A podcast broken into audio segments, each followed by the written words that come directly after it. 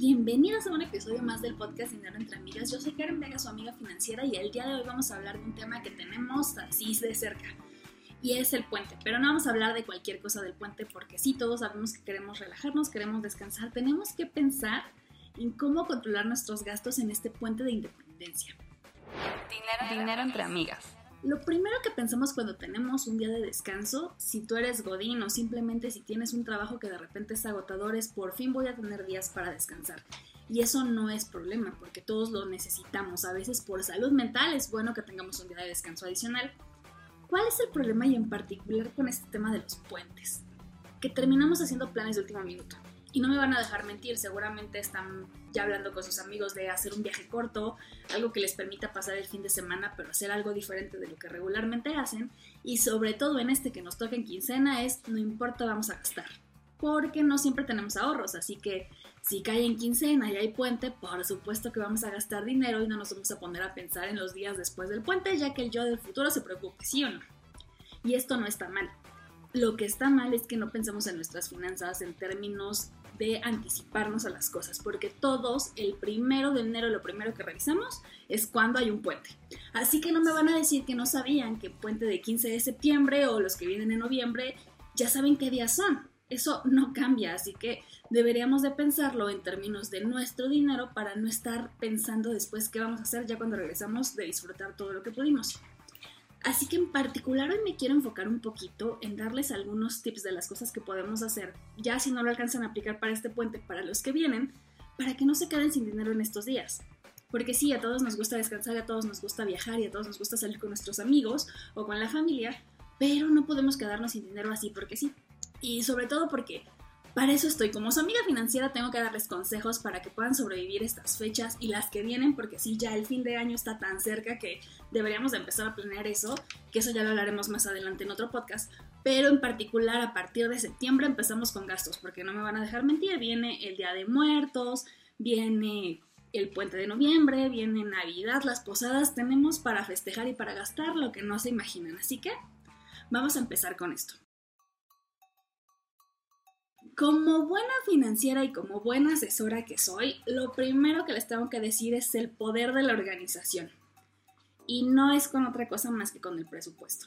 Ya sé, ya sé que lo escuchan por todos lados, ya sé que siempre que alguien habla de dinero es tienes que hacer un presupuesto, pero la verdad es que la organización es la mejor estrategia que nosotros tenemos para evitar quedarnos sin dinero y sobre todo para poder disfrutar estos días adicionales de descanso que tenemos. En primer lugar, lo que tienes que hacer es tener ordenado ese presupuesto. Si tú tienes la habilidad de hacer tu presupuesto mes a mes, o ya más bien, deja tú la habilidad, tienes esa costumbre y ese hábito de registrar tus gastos y tus ingresos cada mes, no deberías de tener problema con este punto, porque tú ya sabes perfectamente a estas alturas de la vida cuánto dinero tienes disponible para gastar en caso de que vayas a salir o en caso de que quieras festejar de alguna manera en particular. Porque aunque no salgas, el costo de la cena también está dentro de tu presupuesto o debería de estar porque en promedio los mexicanos gastamos 1.500 pesos por persona para el tema de la cena.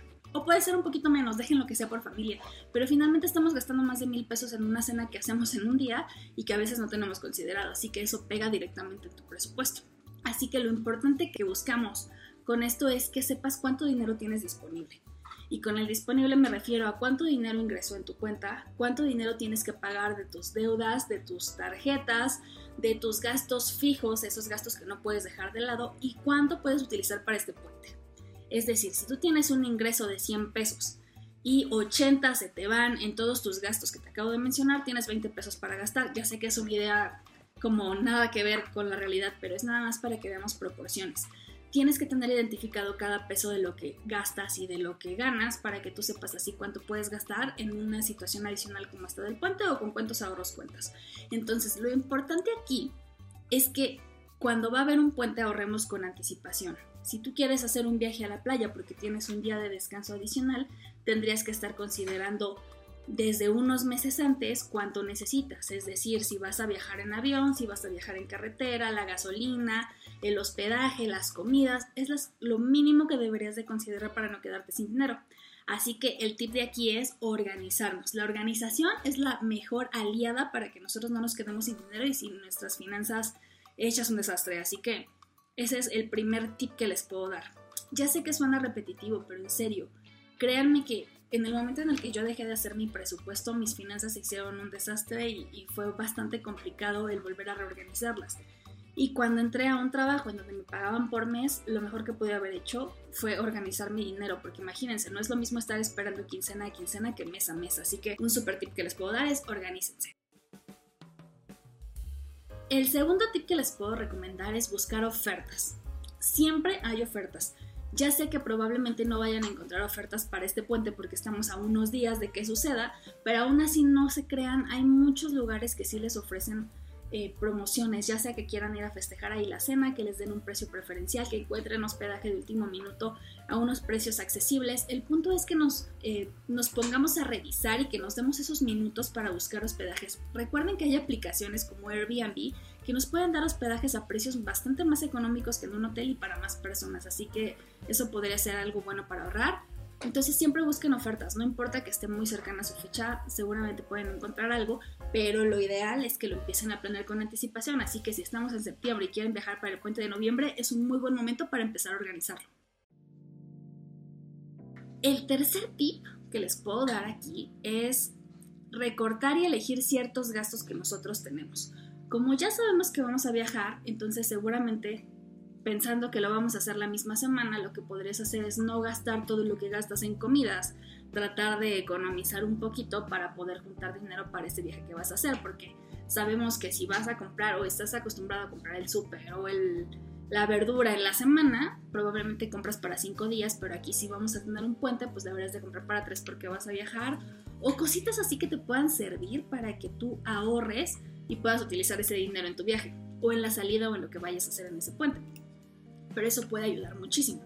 Así que si quieren disfrutar un poquito de estos días de descanso y no cuentan con un presupuesto muy amplio para esto, les puede ayudar bastante que en vez de salir a comer fuera, compren comida para comer en el lugar en el que van a estar, que puedan aprovechar em, lo más que se tenga en el hospedaje. A lo mejor hay lugares que les regalan el desayuno o que tienen todo incluido. Traten de hacerlo lo que sea mejor para sus finanzas y que recortando ciertos gastos nos pueda permitir hacer otras cosas. Así que eso puede funcionar bastante bien. Eso también nos funciona en las vacaciones, o sea, si tienes un todo incluido, ¿para qué vas a ir a comer a otro lado? Aprovecha lo que tienes ahí. O si estás rentando una casa, pues aprovecha y cocina ahí, eso les puede salir mucho más barato. Así que no lo dejen de lado y eso les puede funcionar bastante bien.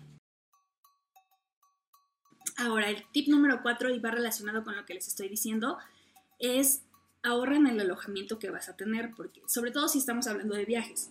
Una de las cosas más caras que hacemos regularmente cuando viajamos es pagar un hospedaje.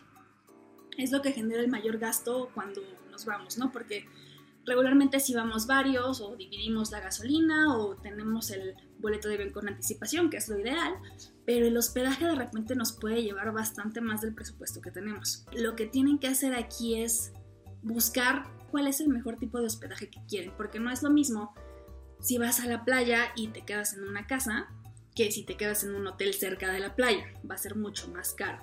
O simplemente en algún pueblo mágico de los que están increíbles para visitar, también les puede funcionar más un Airbnb que un hotel.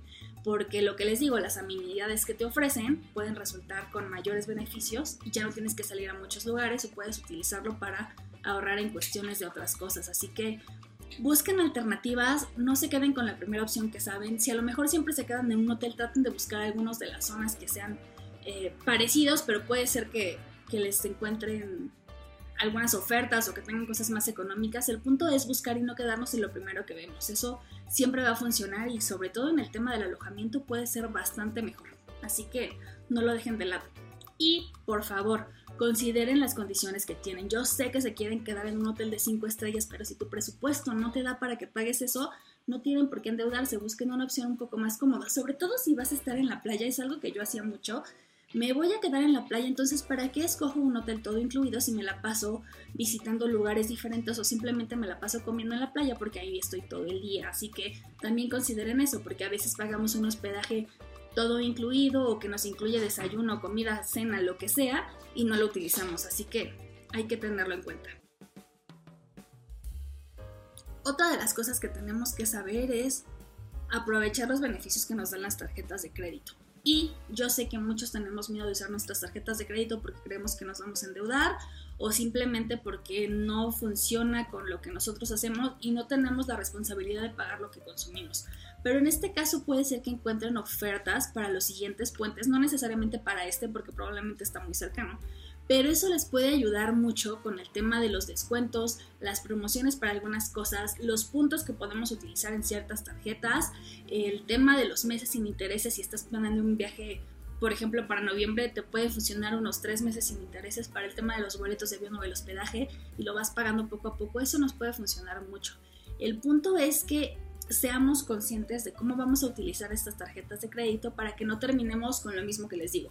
Vamos a utilizar la tarjeta, vamos a pagar todo en los mejores hoteles, los mejores boletos de avión y demás y terminamos endeudados mucho tiempo después de que ya hicimos el viaje. Eso no les beneficia para nada. Al contrario, si tú pagas tu viaje con anticipación, a lo mejor sí a meses sin intereses, pero lo estás planeando para diciembre o para el siguiente año, te va a salir mucho más barato, vas a ir pagando poco a poco y cuando te vayas de viaje ya va a estar todo pagado. Así que solo considérenlo como para un, tip de utilización de tarjetas de crédito de manera positiva. Y finalmente, creo que otra de las cosas que tenemos que pensar es en nuestra realidad económica del momento. Así que el tip aquí sería, busquen alternativas económicas para disfrutar. No tienen que viajar a Los Cabos, a Cancún o a un lugar bastante lejano para disfrutar el tema del puente, que a lo mejor no nada más implica grandes cantidades de dinero, sino también un cansancio que no es necesario en todas las ocasiones si no lo tenemos planeado y que nos va a salir mucho más caro, ¿no? Entonces lo que podemos hacer aquí es buscar alternativas como recorridos dentro de la ciudad o a lo mejor un lugar que esté mucho más cerca, que no implique tanto gasto, que podamos ir y regresar el mismo día o simplemente utilizar los paseos y todos los eventos que hay en la ciudad porque sobre todo en estas fechas que hay puentes siempre hay exposiciones, hay museos que visitar, hay lugares que podemos ver, hay muchas cosas que podemos hacer que no requieren grandes cantidades de dinero. Simplemente el ir a un parque con la familia nos va a ayudar muchísimo porque aparte de estar conviviendo, pues bueno, vemos un lugar diferente, ¿no? Entonces piensen en estas alternativas que no necesariamente les van a hacer que se queden sin dinero en la quincena, van a tener su dinero bastante más controlado, son una alternativa más económica y está al alcance de la situación que tenemos en ese momento no siempre tenemos que gastar mucho para disfrutar, así que hay que considerarlo y tenerlo en cuenta. Parte de estos consejos que les estoy dando es para que sepan que pueden disfrutar este puente que viene, es tan esperado, tan anhelado el descanso que queremos tener que, que a veces lo dejamos de lado y nos enfocamos más en tener que salir o visitar algún lugar que no teníamos planeado y que simplemente queremos hacer, lo cual no está mal, pero necesitamos pensar también en dónde nos encontramos y qué queremos hacer, porque recuerden que lo que hagamos hoy nos va a afectar en el futuro, así que si tú te vas a endeudar solamente por disfrutar un puente e irte a un lugar que te va a salir mucho más caro de lo que tenías planeado, pues bueno, ahí les me cuentan cómo les va en los siguientes meses que vienen también de las temporadas más fuertes, así que no nos dejemos ir por la emoción de tener que salir, aprovechemos lo que tenemos aquí cerca y sobre todo recordemos que el puente y estas fiestas que celebramos en todas estas cosas son para disfrutar con la familia, para descansar y para hacer cosas que probablemente no haríamos sin tener que arriesgar nuestra cartera. Así que no lo dejen de lado. ¿Qué les parece todo esto? Ya saben que me encanta darles este tipo de cosas. Si quieren compartirnos sus historias, preguntarnos algo específicamente o si tienen alguna duda de cómo organizar su presupuesto, sus finanzas o cómo ser amigos de sus finanzas, aquí estoy para eso. Soy Karen Vega, su amiga financiera. Me pueden encontrar en redes sociales como TikTok, Facebook e Instagram como Dinero entre Amigas y estaré encantada de responder todo lo que necesiten. Dinero entre amigas.